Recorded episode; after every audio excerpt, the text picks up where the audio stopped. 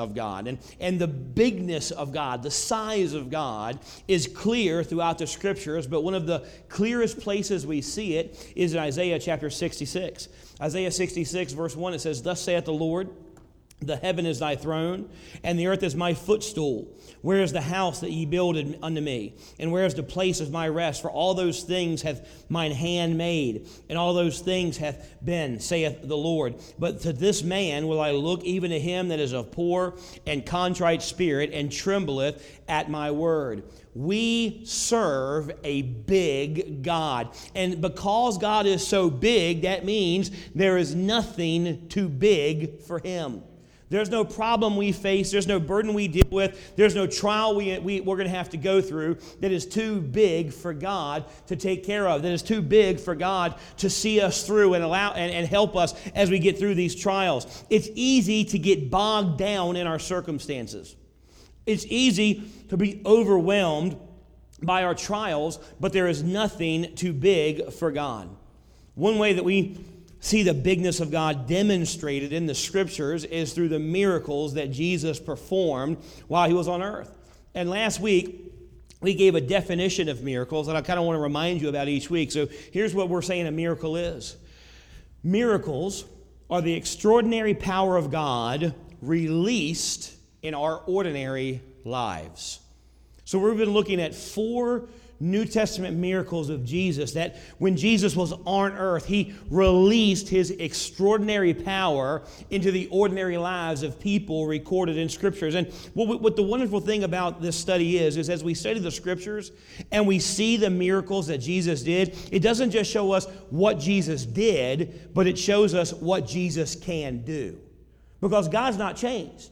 His power is not diminished today. He's not weaker today than he was 2,000 years ago as he walked on the earth. So if Jesus performed miracles when he was on earth, he can do it in our lives today as well. So now we're going to not looking at how, well, I want to remind you, we're not looking at how we can manipulate God to give us a miracle. We can't, we can't manipulate God to make him get on our agenda. But I want to see characteristics of people that when Jesus released his extraordinary power in their lives, they were ready and in a position to receive it. I want us to see these characteristics so we can be in a place where if God, by his sovereign will, decides to give us a miracle, we're in a position where we can receive the miracle he has for us. So, last week, the characteristic we looked at that we need to have if we're going to be prepared to receive a miracle of God was we have to have desperate faith. We have to be have desperate faith to, to want God and plead for God to do a miracle in our life. Today, we're going to look at the characteristic of total surrender. So look at your Bibles in John chapter 6, starting in verse number 1. Bible says, After these things, Jesus went over to the Sea of Galilee, which is the Sea of Tiberias, and a great multitude followed him because they saw his miracles, which he did on them that were diseased. And Jesus went up into a mountain, and there he sat with his disciples. And the Passover feast of the Jews was nigh. And when Jesus then lifted up his eyes and saw the great company come unto him, he saith unto Philip, Whence shall we buy bread that these may eat? And he and this he said to prove him, for he himself knew what he would do. Philip answered him and said, 200 pennyworth of bread is not sufficient for them, that every one of them may take a little. One of his disciples, Andrew, Simon Peter's brother, saith unto him, There is a lad here which hath five barley loaves and two small fishes, but what are they among so many? And Jesus said, Make the men to sit down. Now there was much grass in the place, so the men sat down in number about 5,000. And Jesus took the loaves, and when he had given thanks, he distributed, uh, distributed the load to, to, the disciples, distributed to the disciples, and the disciples to them that were down, and likewise of the fishes as much as they would. When they were filled, he said unto his disciples, Gather up the fragments that remain, that nothing be lost. Therefore they gathered them together and filled twelve baskets with the fragments of five barley loaves, which remained over and above unto them which had eaten. So, of course, this is the miracle of the feeding of the 5,000. This is the only miracle of Jesus that he performed on earth that's recorded in all four Gospels. And so it's a pretty important event that happened in the lives of, of the disciples while they were there. It made a very um, uh, huge impact on their lives. But as we study these verses, I want to show us four lessons that we can learn, how we can know, and how we can get ourselves into a place where we are able to have absolute surrender to God. So before we get into those lessons and before we see these points, I want to ask you a question. And I'm going to ask you again at the end of the service. I don't want anybody answering out loud. This isn't a, you know, I don't want answers. Nobody raise their hand here. I want you to just answer for yourselves. Here's the question I want you to answer for yourself Am I willing to surrender all that I have to God and trust Him with the outcome? Are you willing to surrender everything you have to God and trust Him with the outcome? Now, think about what God has given you. Think about what the Lord's blessed you with. He's given you your health, He's given you your finances, He's given you your spouse, He's given you your kids. He's given you your freedom, your will, your desires, your talents. Everything you have has been given to you by God. And are you willing to give it all to Him, to surrender everything to Him and trust Him with the outcome? So, how do we see if we can have this this total surrender? How can we see if we are able and how can we learn to have absolute surrender? Well, four lessons we learn from the, this, these uh, verses tonight. First lesson God's activity is not limited by my resources. verse number three here tells us that Jesus had gone up with his disciples into a mountain and they go up on a mountain and they sit down and we don't know really what they're doing there. We don't know if they're they're just sitting down having a conversation if they're taking a nap or taking a rest or whatever. But him and his disciples are up on this mountain and they're they're just sitting around. And all of a sudden jesus looks out and he sees this large crowd coming unto him. He sees a, a lot of people coming to him. And when he sees the crowd he asks philip a, a crazy question and it's crazy because of the size of the crowd. You know, the, the Bible tells us here that there were 5,000 men. Other gospel accounts were 5,000 men, including their wives and children. Many theologians believe that this crowd that is coming to Jesus on this hillside is anywhere between 15 to 25,000 people. That's a lot of people. That's a lot of people to take care of. That's a lot of people to feed. Even if it was just 5,000 people. 5,000 people is a lot of people to feed. But we're talking about up to 25,000 people coming unto Jesus, and Jesus looks at Philip and says, Philip, what do you think it would take to feed all those people? Now, I don't know if, if, if the disciples thought this was a rhetorical question, it's like a riddle. But he asked, he goes, Philip, Philip what, do you, what do you think it would take to feed all these people? So Philip, he starts to try to figure out the problem.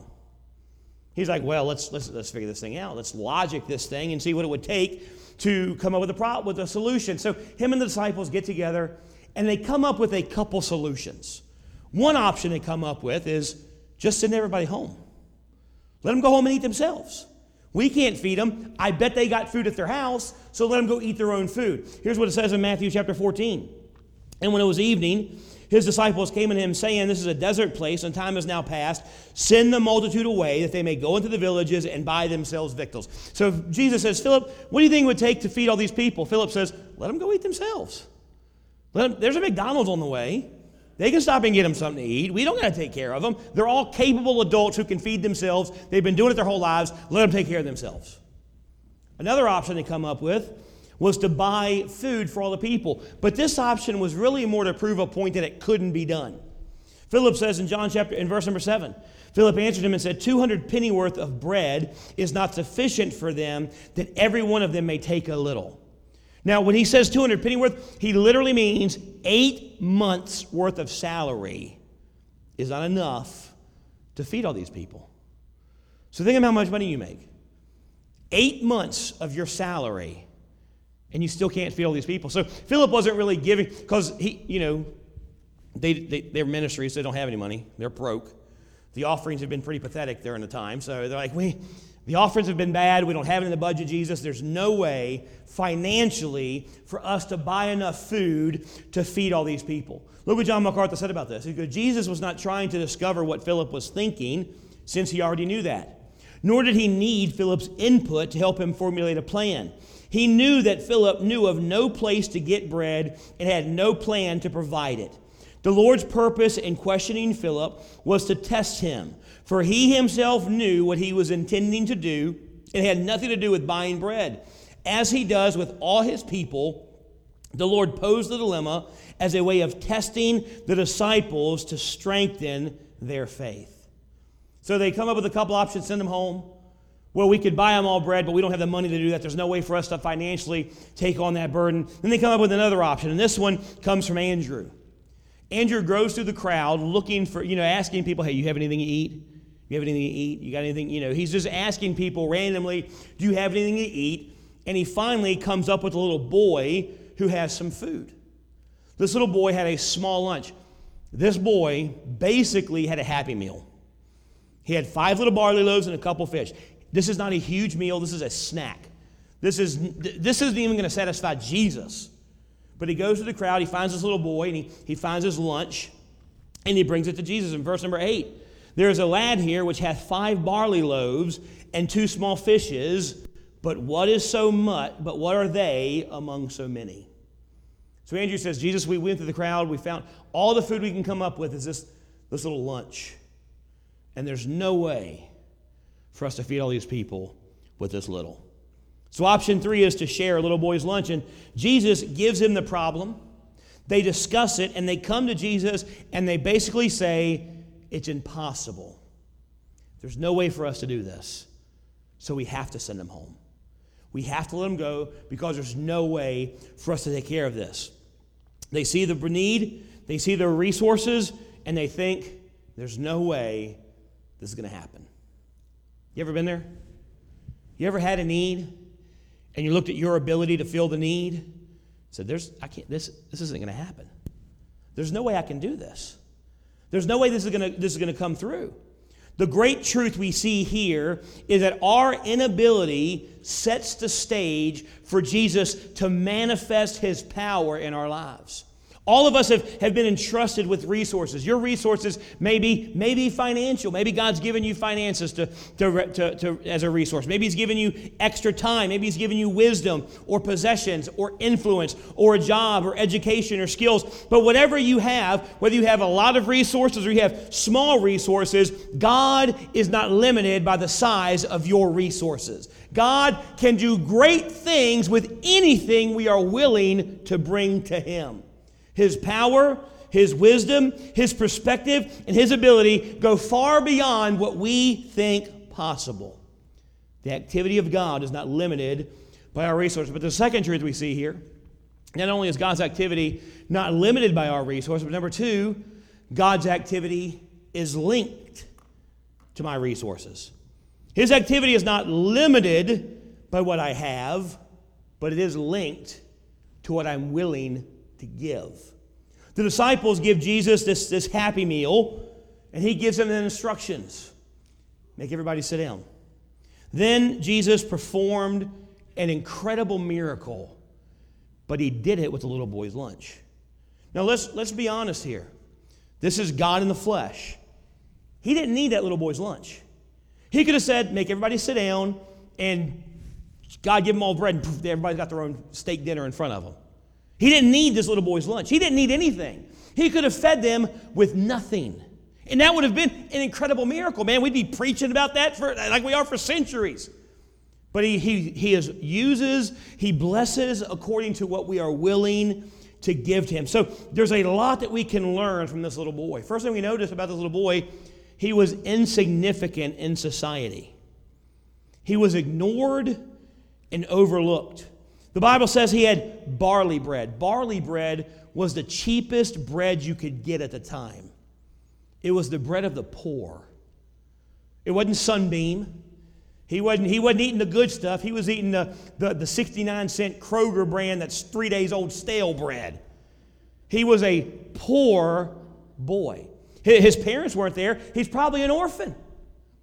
He is an insignificant, overlooked boy in society. This is just a poor boy who had a little lunch that happened to be hanging out in the crowd. He was insignificant. And his supply was insufficient. When the disciples came and told him that they had all that, all that they had was this little boy's lunch, they thought they had failed. They said, Jesus, we, we, have done everything we can. We've looked around. All we have is five barley loaves of bread, a few small fish. That can't, that's not sufficient, God. There's nothing we can do with what we've got. They thought they had failed. There was no way that this small lunch could do anything. James Montgomery Boice said this. He goes, The point of the story is that the insufficient from the hands of the insignificant become sufficient and significant when placed in the hands of Jesus. See, Jesus chose to use a boy we could all relate to. You know, not all of us can relate to having more than we need. Some of, some of us, some of us have been, God has blessed us and we, we got more than. Now, honestly, if we're honest, we all have more than we need. How many of y'all have an extra pair of clothes at the house? Yeah, you're not wearing your only set. You got more, you only need one.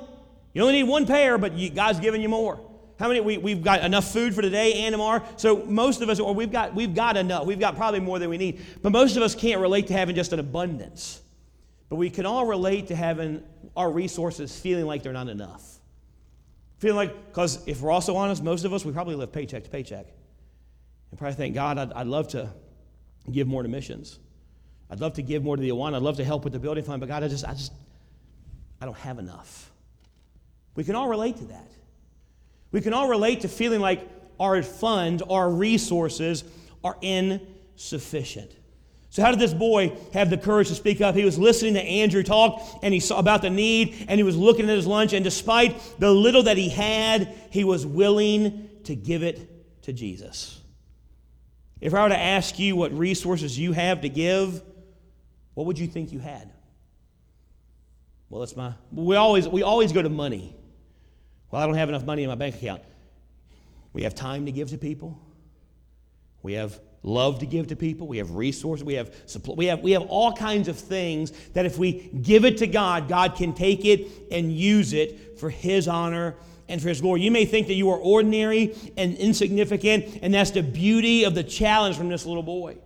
No matter how ordinary we feel or insignificant we feel, we are to bring what we have to God and lay it at His feet and allow Him to take what we bring Him and make it significant and sufficient for His glory.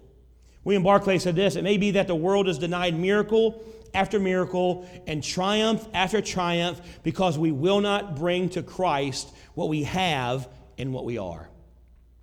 We see that our, our, our God's activity is, is linked to our resources. Third truth we see is God delights in our surrendered resources. So the disciples, they go and they have the people sit down, and Jesus takes this little lunch and he prays over it. Wouldn't you like to, to hear that prayer? Where Jesus prays, no, I mean, just imagine what he was thinking and how he was praying. You know, he was excited because he knew, man, they have no idea what's going to happen. I'm going to blow their minds. So he was excited about what was going to happen, about knowing he was going to release his extraordinary power into their ordinary lives. Also, think that there was joy in his prayer because of the generosity of this little boy.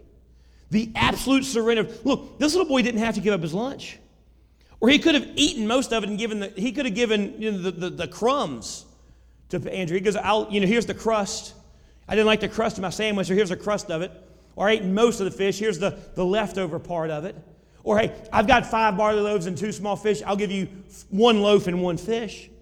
He didn't have to give it all, but he did. And it was probably all he had. He's a poor orphan. He didn't have much, but he gave everything he had to God. How do you hold your resources? This little boy didn't have much, but what little he had, he eagerly gave to God to be used by Jesus. He lives loosely with what is in his hands. You know, and if we're honest, myself included, there's a lot of days I give God the leftovers. God, here's what's left of my time. Lord, I'm tired. I got a lot of stuff to do today. I gotta gotta take care of my own stuff. Got to take care of my own duties. I got to mow the grass. Got to got to you know do all these other things. Lord, Lord, I'll give you a little bit of time today. Or Lord, you know I gotta, I got to pay my own bills.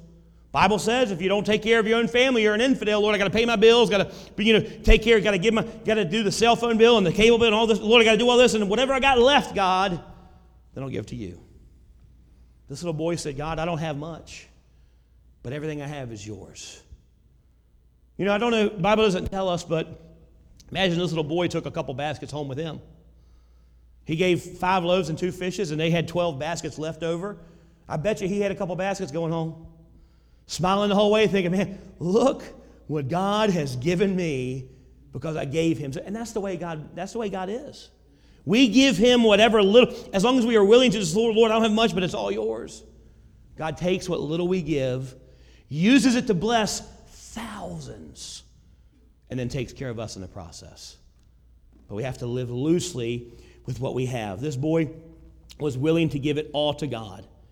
He gave Jesus the best he had. Now, the principle is not that God delights in resources. God doesn't need our resources. God owns the, He owns everything. The Bible says He has a cattle on a thousand hills. He has the gold in every mine. Everything is God's anyway. He doesn't need our resources. He delights in our surrendered resources because it's about our heart, not what's in our hands. He doesn't care what's in our hands. He cares about the heart that's willing to say, God, it's all yours. You take it and use it anyway. He delights in our surrendered resources. And finally, last thing we see here is God will accomplish more than I thought possible with my surrendered resources.